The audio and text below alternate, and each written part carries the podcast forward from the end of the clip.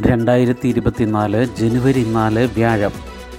ഇന്ന് ആയിരത്തി ഒരുന്നൂറ്റി തൊണ്ണൂറ്റി ഒൻപത് ധനു പത്തൊൻപത്. വാർത്തകൾ വായിക്കുന്നത് ജി രവി. മനം നിറയെ കലയുടെ സുഗന്ധം. സ്കൂൾ കലോത്സവം കൺതുറക്കുന്ന ഇന്ന് ബ്രെയിലി ദിനം. കാഴ്ച പരിമിതിയെ അതിജീവിച്ച ശത നിറക്കാഴ്ചകളിലേക്ക് സംസ്ഥാന സ്കൂൾ കലോത്സവം ഇന്ന് കൺതുറക്കുമ്പോൾ അതു കേട്ടറിയാൻ കവിത ചൊല്ലി വേദി നിറയാൻ കാഴ്ച പരിമിതിയായ ഒൻപതാം ക്ലാസ്സുകാരി ശത ഷാനവാസ് ഉണ്ടാകും. ബ്രെയിലി ദിനമായ ഇന്ന് കൊല്ലത്തിനത് സന്തോഷ കാഴ്ചയാകും.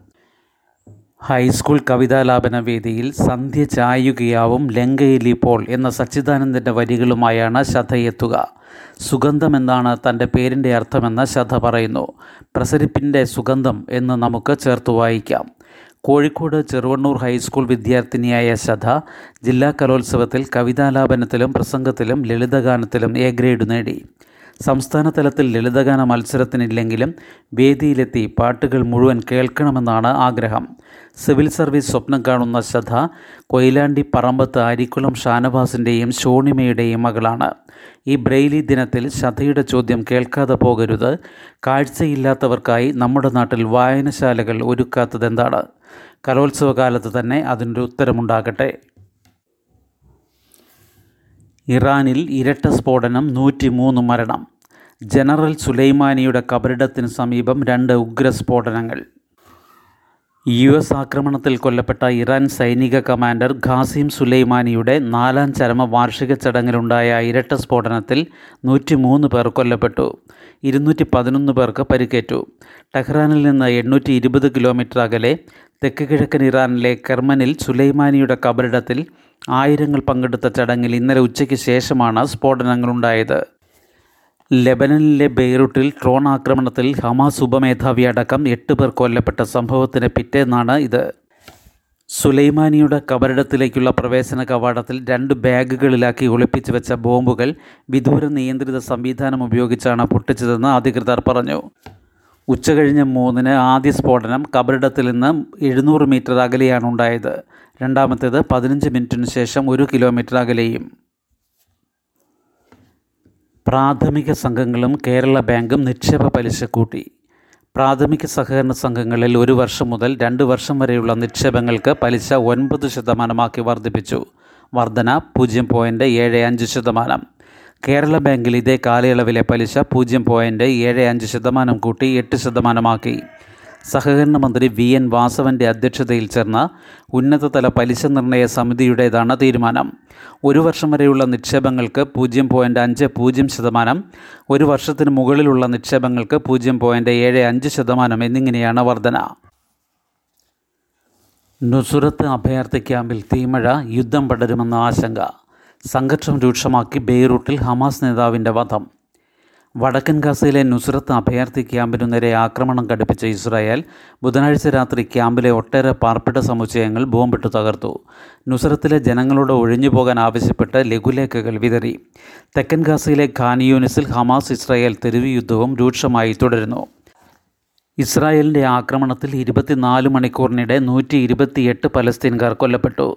ഇതുവരെ ആകെ കൊല്ലപ്പെട്ട പലസ്തീൻകാരുടെ എണ്ണം ഇരുപത്തിരണ്ടായിരത്തി മുന്നൂറ്റി പതിമൂന്നായി പരിക്കേറ്റവർ അൻപത്തിയേഴായിരത്തി ഇരുന്നൂറ്റി തൊണ്ണൂറ്റിയാറ് അതേസമയം ലെബനൻ തലസ്ഥാനമായ ബെയ്റൂട്ടിൽ കഴിഞ്ഞ ദിവസം ഹമാസ് ഉപമേധാവി സാലിഹ് അൽ അരൂരി ഡ്രോൺ ആക്രമണത്തിൽ കൊല്ലപ്പെട്ടത് യുദ്ധം മറ്റ് മേഖലകളിലേക്ക് വ്യാപിക്കാൻ ഇടയാക്കുമെന്ന ആശങ്ക ഉയർത്തി.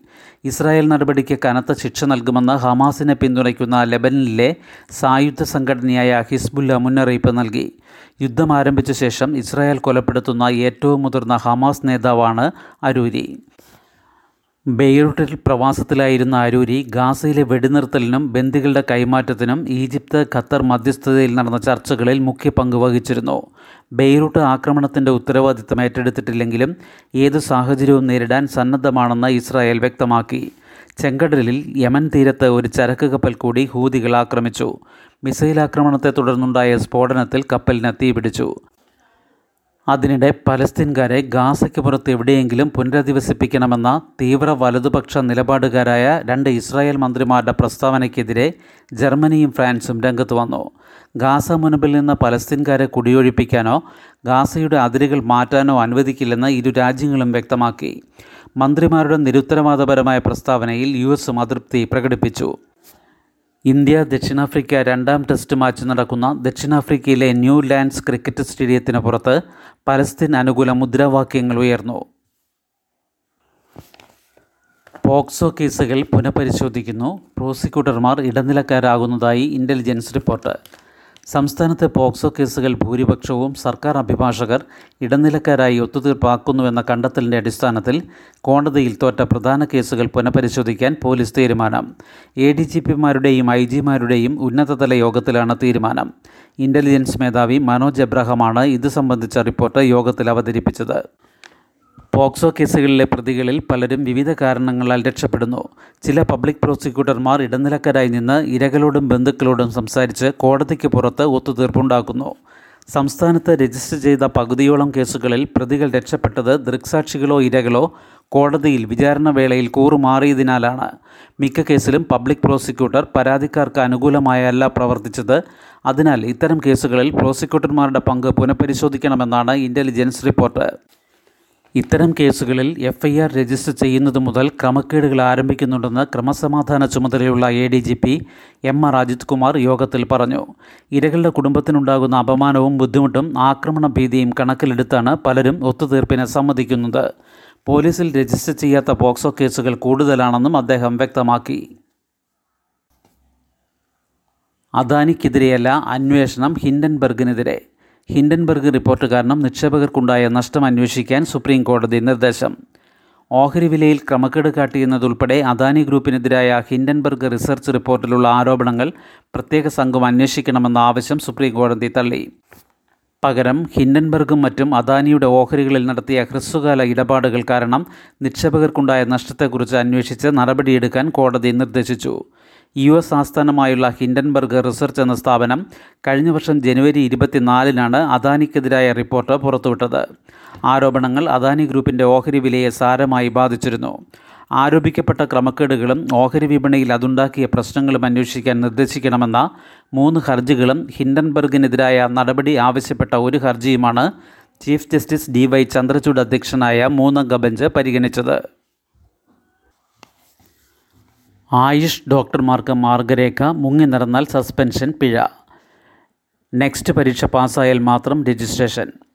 ആയുർവേദ ഹോമിയോപ്പതി മെഡിക്കൽ കോളേജുകളിലും ആശുപത്രികളിലും ജോലിക്കെത്താതെ മുങ്ങി നടക്കുന്ന ആയുഷ് ഡോക്ടർമാരെ രണ്ട് വർഷം സസ്പെൻഡ് ചെയ്യാൻ വ്യവസ്ഥ. ആയുഷ് മെഡിക്കൽ കോളേജുകളിലും ആശുപത്രിയിലും നേരിട്ട് ഹാജരാകേണ്ടവരാണെങ്കിലും വിട്ടുനിൽക്കുന്നവർക്കാണ് ഇത് ബാധകം. മുങ്ങി നടക്കുന്നവരുടെ പേര് അന്വേഷണ സമിതി മെഡിക്കൽ അസസ്മെന്റ് ആൻഡ് റേറ്റിംഗ് ബോർഡിന് നൽകണമെന്നും രണ്ട് മുതൽ അഞ്ച് വർഷം വരെ കാലയളവിൽ ഇവരെ സസ്പെൻഡ് ചെയ്യാമെന്നും വ്യവസ്ഥയുണ്ട്. അഞ്ച് ലക്ഷം രൂപ വരെ പിഴയും ചുമത്താം. തെറ്റാവർത്തിച്ചാൽ സംസ്ഥാന ദേശീയ രജിസ്റ്ററുകളിൽ നിന്ന് പേര് നീക്കാനും എത്തിക്സ് ആൻഡ് രജിസ്ട്രേഷൻസ് റെഗുലേഷൻസിൽ വ്യവസ്ഥയുണ്ട്. അലോപ്പതി ഡോക്ടർമാരുടേതുപോലെ നാഷണൽ എക്സിറ്റ് എക്സാം അതായത് നെക്സ്റ്റ് ആയുഷ് ഡോക്ടർമാർക്കും വരും. ഇത് പാസ്സായാലേ ഇന്ത്യയിൽ രജിസ്റ്റർ ചെയ്യാൻ കഴിയൂ. മരുന്ന് കുറിപ്പടികൾ വ്യക്തമായി രേഖപ്പെടുത്തണമെന്നതുൾപ്പെടെ വ്യവസ്ഥകളുമുണ്ട്. മോശമായി പെരുമാറുന്ന ഡോക്ടർമാർക്ക് ആദ്യ അവസരമെന്ന നിലയിൽ മുന്നറിയിപ്പോ മൂന്ന് മാസം വരെ സസ്പെൻഷനോ ആയിരിക്കും ശിക്ഷ ആവർത്തിച്ചാൽ നടപടി കടുക്കും. കന്നുകാലികൾ കൂട്ടത്തോടെ ചത്ത സംഭവം കാരണം സയനൈഡാണെന്ന പോസ്റ്റ്മോർട്ടം റിപ്പോർട്ട് തള്ളി. നിരീക്ഷണം കേന്ദ്ര കിഴങ്ങുവിള ഗവേഷണ കേന്ദ്രത്തിന്റേത്. ഇടുക്കി വെള്ളിയാമറ്റത്തെ പതിമൂന്ന് കന്നുകാലികൾ ചത്തതിന് പിന്നിൽ തീറ്റയായി നൽകിയ കപ്പത്തുലിയിലെ സയനൈഡ് വിഷമാണെന്ന മൃഗസംരക്ഷണ വകുപ്പിന്റെ പോസ്റ്റ്മോർട്ടം റിപ്പോർട്ട് കേന്ദ്ര കിഴങ്ങുവിള ഗവേഷണ കേന്ദ്രത്തിലെ ശാസ്ത്രജ്ഞർ തള്ളി. കപ്പത്തൊലി കഴിക്കുന്നതിലൂടെ പശുക്കളുടെ ജീവൻ നഷ്ടമാകാനുള്ള സാധ്യത താരതമ്യേന കുറവാണ്. അതേസമയം കന്നുകുട്ടിക്ക് വൻതോതിൽ കപ്പത്തൊലി ആദ്യമായി നൽകിയാൽ സ്ഥിതി ഗുരുതരമാകാൻ സാധ്യത കൂടുതലാണെന്നും C T C R I director doctor T Baiju പറഞ്ഞു. ഞായറാഴ്ച രാത്രിയാണ് കന്നുകാലികൾക്ക് കപ്പത്തൊലി നൽകിയത്. അരമണിക്കൂറിനുള്ളിൽ ഇവ തൊഴുത്തിൽ തളർന്നു വീണു. മൃഗസംരക്ഷണ വകുപ്പ് ഇടുക്കി ജില്ലാ chief veterinary officer doctor Jessy C കാപ്പന്റെ നേതൃത്വത്തിലാണ് പോസ്റ്റ്മോർട്ടം നടത്തിയത്.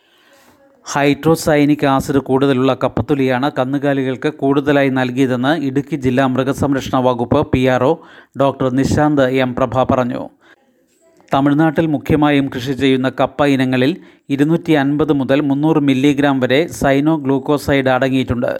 ഇത്തരം കിഴങ്ങ് കേരളത്തിലേക്ക് വൻതോതിലെത്തുന്നുണ്ട്. ഇത് ഹാനികരമാണെന്ന് ഡോക്ടർ ബൈജു പറഞ്ഞു. കേരളത്തിലുണ്ടാകുന്ന കപ്പയിൽ ഒരു ഗ്രാം കിഴങ്ങിൽ അൻപത് മൈക്രോഗ്രാമിൽ താഴെ മാത്രമേ സൈനോ ഗ്ലൂക്കോസൈഡ് അടങ്ങിയിട്ടുള്ളൂവെന്നും അദ്ദേഹം പറഞ്ഞു. ശുഭദിനം. നന്ദി.